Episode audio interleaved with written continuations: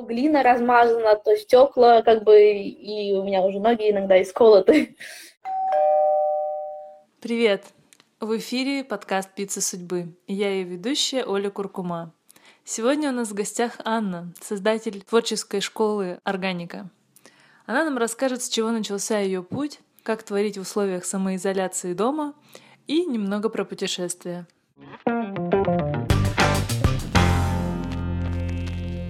Хочу, наверное, начать с вопроса, как вообще ты пришла в своей жизни к керамике? Когда я поступила в институт, собственно, я хотела обучаться на одной профессии, которой давно мечтала, но в период обучения поняла, что это абсолютно не моя профессия, и на период времени как бы обдумывать, обдумывания, куда мне перейти, мне предложили поступить на факультет керамики, где я, собственно, и познакомилась с тем, что такое керамика, как с ней работать, Э, долгое время она мне дико не нравилась, и я не понимала, что я здесь делаю, зачем мне нужно отсюда бежать. Но этот период прошел, как бы, и я начала вникать в нее. А потом я просто взяла комочек глины и передала его массу народу, когда еще не была керамика очень популярна. Одна из зарождающих студий была больше э, бисквит и керамистов, mm-hmm. и все, и больше вообще ничего не было, и то есть и я mm-hmm. еще сама не осознавала, что я делала. А на какой профессии ты училась, что она не зашла? А, я очень долго мечтала учиться на, э, выучиться на иконописца, и даже как бы mm-hmm. переехала из своего родного города в Санкт-Петербург для этой профессии, и когда я стала на ней учиться, я поняла, что я только все порчу, сняла огромный кусок левкаса, просто я думаю, так, все, это не мое, я испортила икону, все. Как э, ты пришла в открытые мастерские? Можешь немножко про них э, рассказать? Я бы, наверное, бы обобщила бы не только приход в открытые мастерские, а в любую деятельность и все, что как бы э, все, что со мной связано, все, что я делаю, это происходит из серии «мне надо, и я делаю». То есть и невзирая ни на что, ни, ни что говорят другие. И в открытые мастерские я просто пришла и сказала, что мне надо. Вот, я попыталась им доказать, что я вам буду очень-очень полезна, я не создам для вас проблем. Э, ну и, в общем, они согласились. Вот. А про открытые мастерские я хочу рассказать, что это на самом деле очень классная локация, пространство. Она дает возможность художникам раскрыться, если художники на грани какого-то перепутья, или, может быть, им нужен коллектив для раскрытия своих потенциалов, то в целом открытые мастерские дает это становитесь участниками открытых мастерских, потому что участие там бесплатно, вы можете участвовать на любых курсах, просто платите за материалы, это очень небольшая стоимость, и вы как бы знакомитесь со всем и находите себя. И я знаю очень много людей из открытых мастерских, которые прошли несколько курсов, и они сейчас тоже открыли свои мастерские. Очень-очень много как бы оттуда выходит каких-то мастеров, талантливых, талантливых людей. Это было твое первое место, где ты решила проводить вот офлайн как-то? А, что было до mm. этого? До этого было три мастерских, которые я снимала, и в какой-то момент, э, то есть первая мастерская была, я снимала часть места у одного парня, Вторая, более такая самостоятельная работа, я сняла помещение на Апраксином дворе. Mm-hmm. И третье, я сняла помещение на Чкаловской. А, и, в общем, в какой-то момент, э, ну, я просто устала платить за это аренду, и потому что она либо выходила в ноль, либо в минус. Меня это сильно расстраивало, что ты очень-очень много всего делаешь, а как бы, по сути, твоя затратная, затратность, она равна нулю или минусу, и там то есть, не знаю, открою вам свою маленькую тайну, что иногда я работаю на дополнительных работах, чтобы поддерживать свой проект, и, по сути, работаю действительно и в ноль, и в минус. Мне очень важно поддерживать свой проект. А, недавно меня девушка спросила, она ко мне приехала купить глину, и, в общем, ее был вопрос такой, это был, наверное, первый вопрос из за все последние три года, что, э, в общем, она говорит, а вы на каких-то субсидиях живете, типа, кто вас спонсирует? Я говорю, нет, это все мои личные деньги, я их зарабатываю, их тут же их трачу. Она очень сильно удивилась, э, просто стояла такая, типа, что, как это возможно, ведь это достаточно не маленький проект. Я говорю, ну, да. Хорошо, а что было после открытых мастерских, и почему ты решила расширять э, сферу деятельности, ну, помимо керамики, почему еще какие-то появились э, сферы? Когда ты вкладываешься в еще что-то большее, то тебе еще больше начинает как бы приносить оборот. То есть, э, по сути говоря, я вложилась в новую мастерскую, и новая мастерская смогла себя купить. То есть я, по сути, смогла заработать на нее, и я вижу, что если я могу заработать на нее, значит, я смогу заработать и еще. Ну, в общем, как бы э, секрет жизни, наверное, простой. Чем больше тратишь, тем больше получаешь, и наоборот. Чем больше получаешь, тем больше тратишь. Как бы зарабатываешь 20 тысяч, тратишь 15. Зарабатываешь 60 тысяч, тратишь 50. В целом остается одно и то же. Вот. Иногда думаешь, может быть, тогда э, лежать и в потолок поливать, и как бы выхлоп-то будет один и тот же. Ну ладно, но это уже как бы чисто на вашей, можно сказать, совести и нужно ли вам это или не нужно. Если вам так комфортнее, то, может быть, так и нужно. Если вам некомфортно, вот мне некомфортно лежать долго на диване, и мне нужно бежать, покупать, продавать, бежать, покупать, продавать и так далее, и, в общем, я этим живу. Э, недавно я э, от нашего, нашего с тобой общего знакомого слышала твою фразу «Если лошадь не едет, нужно с нее слезть». Нет? керамики стало настолько много, и приедается все, ты уже не можешь что-то придумать новое. Поэтому я стала думать еще какие-то направления, собственно, я их нашла, которые, и, во-первых, они интересны людям, Mm-hmm. Их очень мало, поэтому это еще такая неплохая ниша, которую можно развить. Э, что будет дальше, непонятно, может, ничего не будет. Но в целом, пока мне нравится, я тут, кстати, вчера сидела, паяла, вот напаяла себе а, руку с цветочками. Да. А какие вообще видишь дальнейшие пути развития вот этого всего? Мои пути развития как бы не изменились. Я уже отвечала на этот вопрос где-то год назад. Э, есть такой конгресс, ремесленный конгресс, э, проходит в Санкт-Петербурге раз в год, и они, собственно, прислали мне вопросы, и, и потом выставили статью, там был похожий вопрос.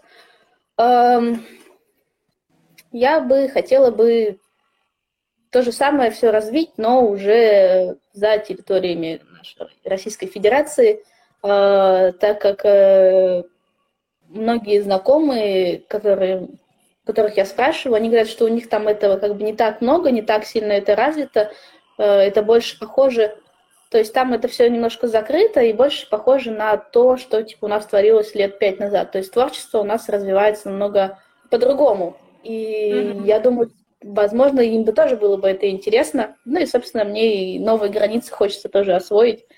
А еще я знаю, что ты путешественница.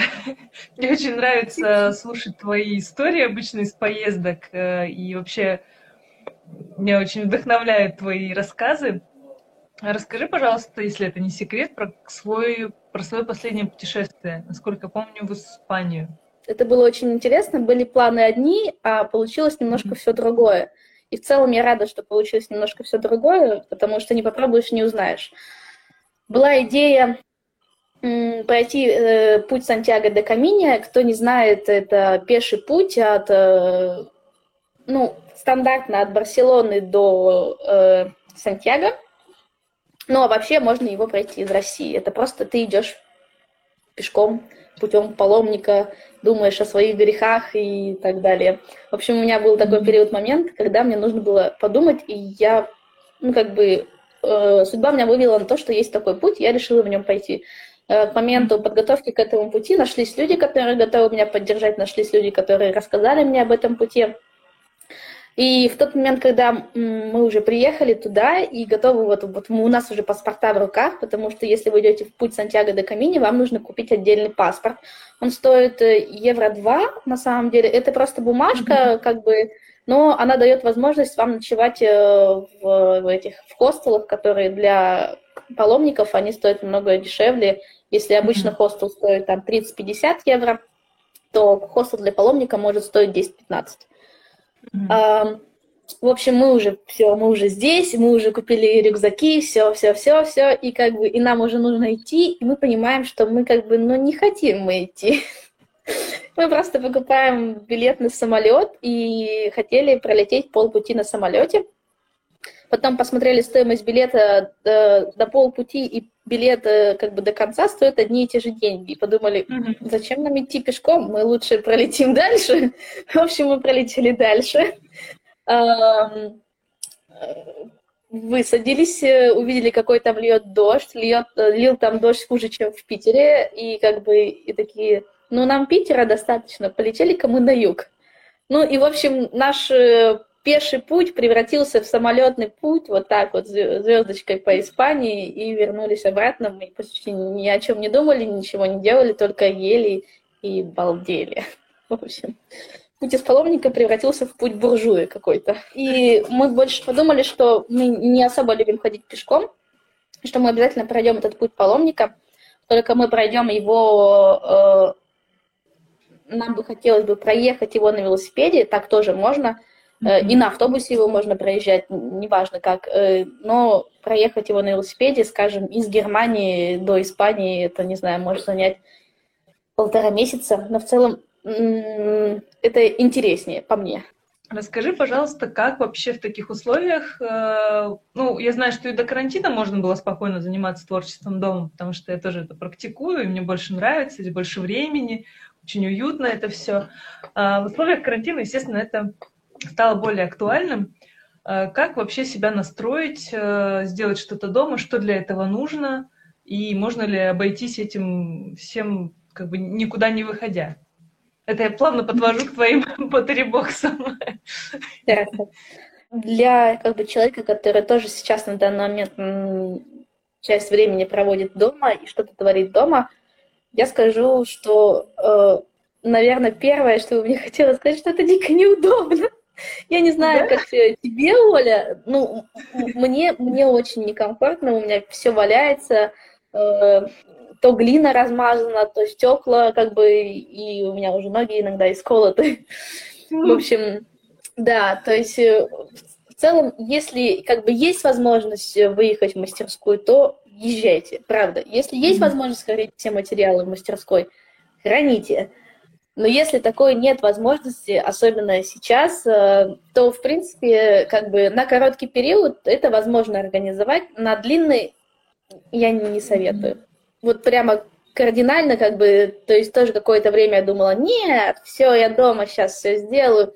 М-м, вообще ни разу не получается почему-то. У меня, не знаю, может, у вас получится, просто у меня как бы все валяется.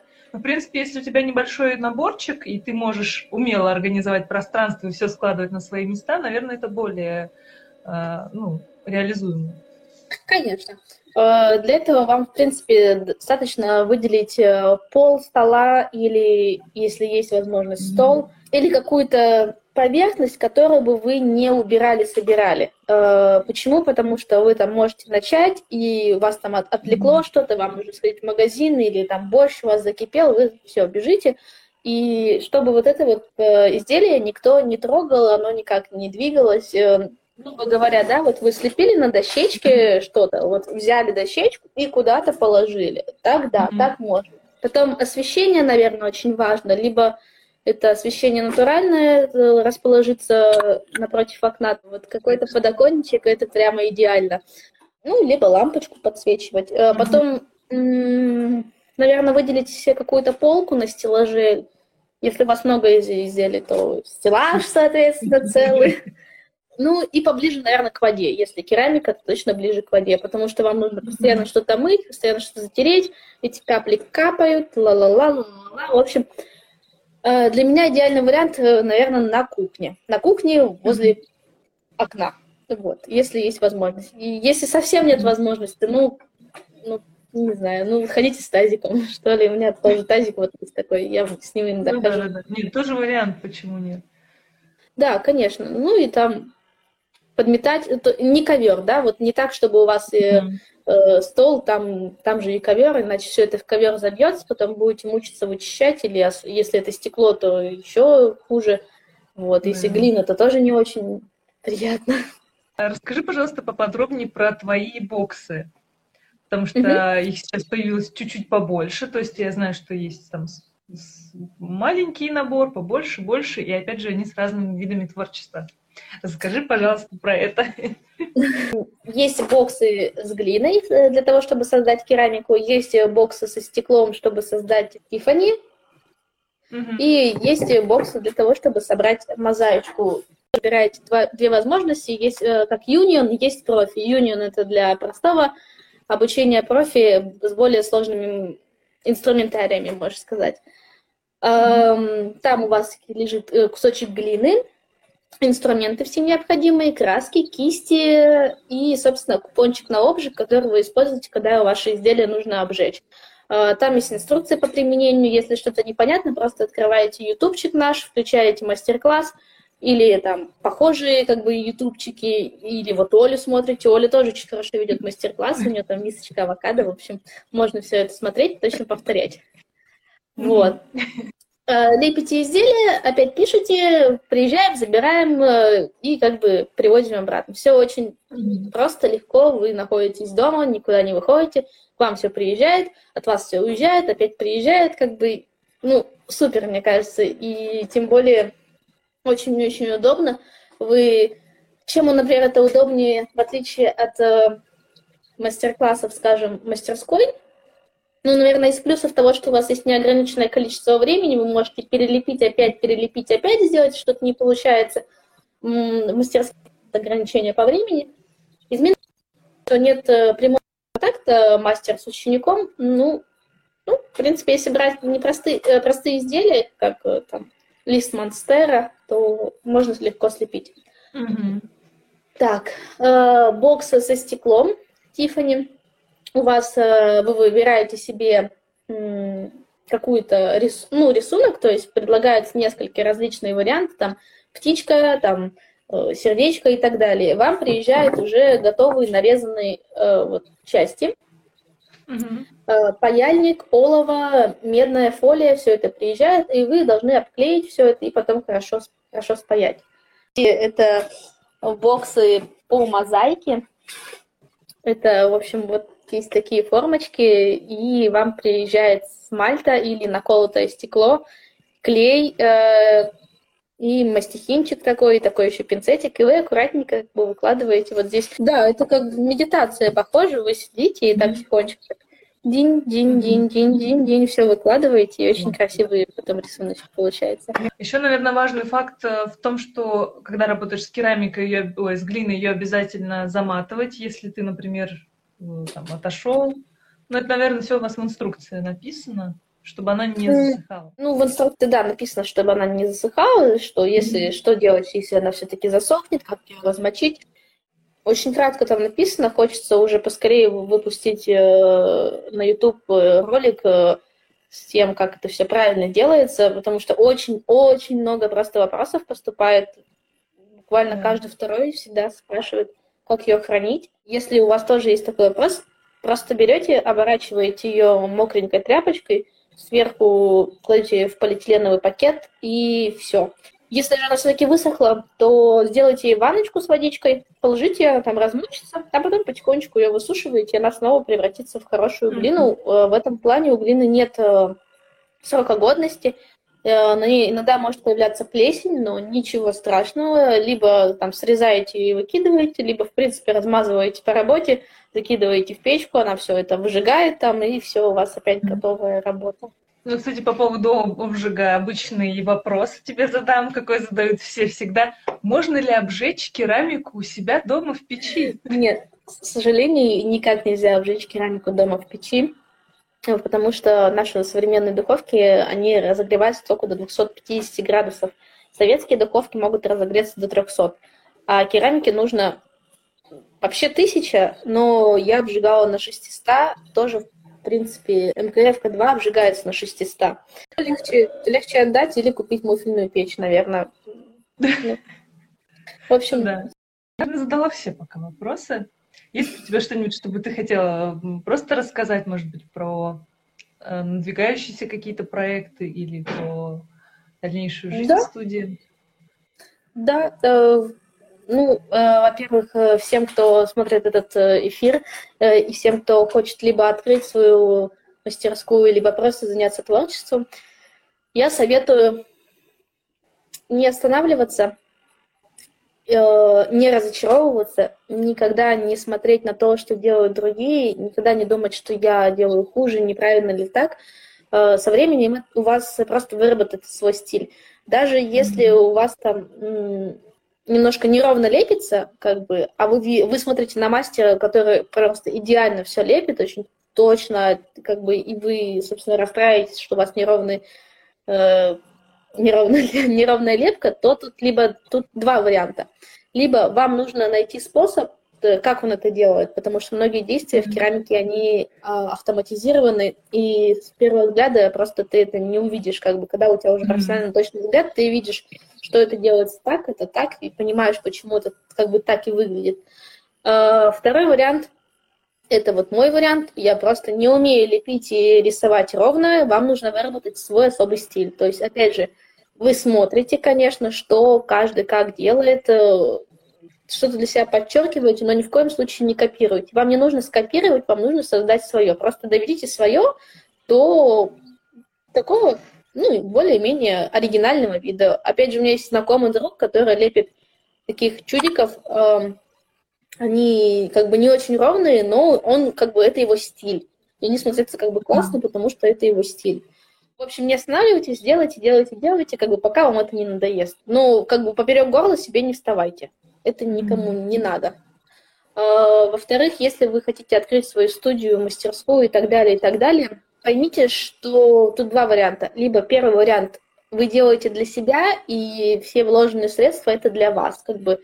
Второй вариант коммерческий, но вам тогда нужно найти профессионального человека, который вам сделает бизнес-план, найдет вам денег, э, как бы внесет это все. Это вот, э, ну то есть, если я говорю для себя, я имею в виду, подразумевая там студию Бисквит, потому что это история больше как бы для себя, которая просто выросла. И подразумевая коммерческую деятельность, я говорю о гончарной студии номер один, которая делает ради как бы ну бизнеса. Mm-hmm. Вот, ну, наверное, на этом все. Да. Нет, я еще на самом деле хотела последний вопрос задать. Э, расскажи, пожалуйста, какими способами можно создавать керамику? Лепка, гончарный круг, отливка. Потому что многие иногда смотрят там, опять же, на ровные э, какие-то стаканы и думают, что, блин, я так никогда не научусь э, лепить. А на самом деле это было там не слеплено, а сделано по-другому. А, да, все правильно ты сказала, что действительно есть несколько техник лепки. Первая – это ручная, вторая – это гончарка, третья – отливка, и еще есть четвертая – это 3D-принтер. Ну, это совсем круто. Лепить можно по-разному. Э, в первую очередь нужно понимать, там, что вы хотите и что вам больше нравится – Э, можно лепить руками и очень ровно. Прямо вот я видела некоторые работы девочки, которые лепят настолько ровно, что я mm-hmm. просто не понимала, как они это делают. Но они это делают руками. Если вы как бы очень хотите ровные чашки, и, и не получается у вас лепить еще очень ровно, просто купите себе гипсовую форму, вы в нее заливаете шликер, и у вас готовая ровная чашка. Собственно, и рисуйте на ней там то, что вы хотите. Mm-hmm. А, либо если вы больше вдохновляетесь гончарным кругом, вам нравятся те же самые ровные чашки, но вас э, больше как бы, вдохновляет э, процесс э, именно гончарства. Там вы и отдохнете душой, и найдете как бы свое поприще для развития, потому что развиваться на гончарном круге можно бесконечно. Там я вижу, когда мужчины крутят двухметровые вазы. Просто посмотрите то, что вам нравится, и начните это делать. И если там, ну вот опять же, если вы хотите ровные чашки, но у вас как бы, э, как у меня, кривые ручки, берите гипсовую форму. Если вам нравится гончарить, э, и вам вообще не важно, какие у вас ровные или неровные чашки, берите гончарный круг. Если вы больше тактильный человек, который ему нравится как бы выминать долго глину, то берите ручную лепку. В ней на самом деле больше возможностей, нежели там в форме или в гончарке, но она, наверное, больше всего затрачивает времени. Как-то так. Mm-hmm. В общем, все попробуйте и найдете.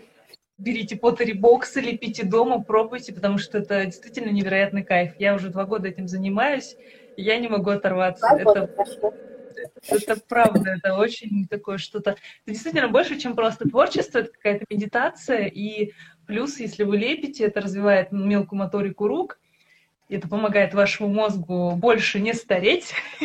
В общем... Вот посмотрите на Олю, видите, какая она молодая? Да, это все потому, что занимаюсь керамикой.